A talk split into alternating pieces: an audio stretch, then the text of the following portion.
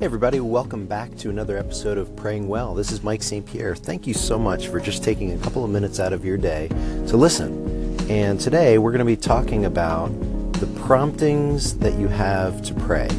But before we get to that, I want to just remind you that I have a brand new resource on my website, and you can download it today. It's called The Five Moments That Make Your Day More Prayerful. It's a PDF. It's something that you can read pretty quickly, and I think you'll find it surprising and also super practical and helpful. Just head on over to mikestpierre.com forward slash five moments. mikestpierre.com forward slash five moments. You can download that free resource today. Okay, on to this week's topic. So I hear from people occasionally, uh, and they're not sure when they should pray. In other words, uh, they have a sense that maybe when there's a natural disaster or somebody gets really sick and is the hospital and is in the hospital, like, gee, maybe that's a time when I should pray. And I definitely think those are good times to pray.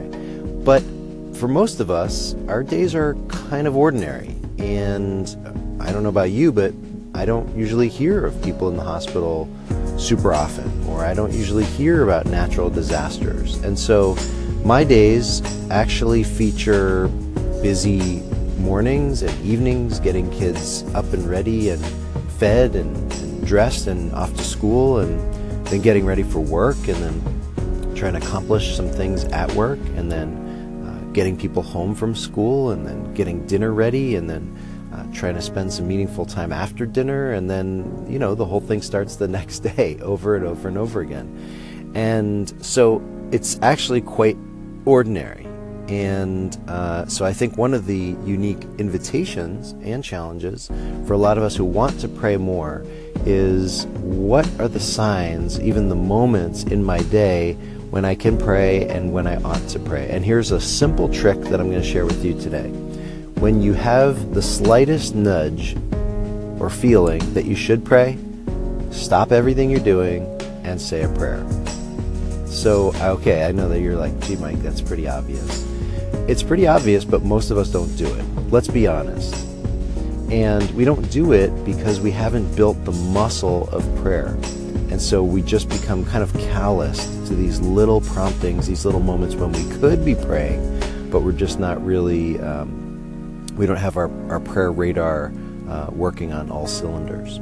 So let me tell you how this this kind of looks in my life, right? So I'm I'm in the car, I am heading to work. I've got the radio on. I live in Jersey, so we have great sports talk radio.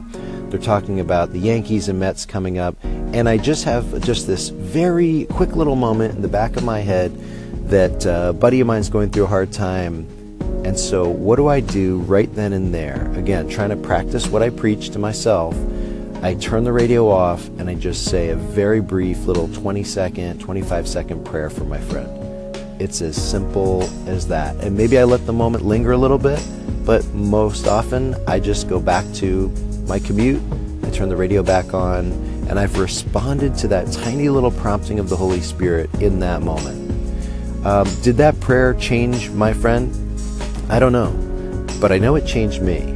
And I know that the more of those moments that I can be aware of and then respond to in my day, boy, that is really, really good. And it's an example of praying well. And you can do this. And so, my homework for you this week is to start paying attention to the tiniest moments in your day when you feel like you should pray for somebody, where you're just thinking of somebody and you're maybe you're thinking uh, fondly of them, or maybe you're just being mindful of, of something difficult in their lives Stop what you're doing. Just say a very brief prayer. It can be out loud, it can be silent, and offer that up to God.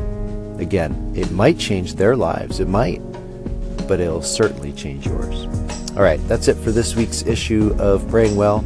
Guys, I'm so grateful that you're taking the time to listen.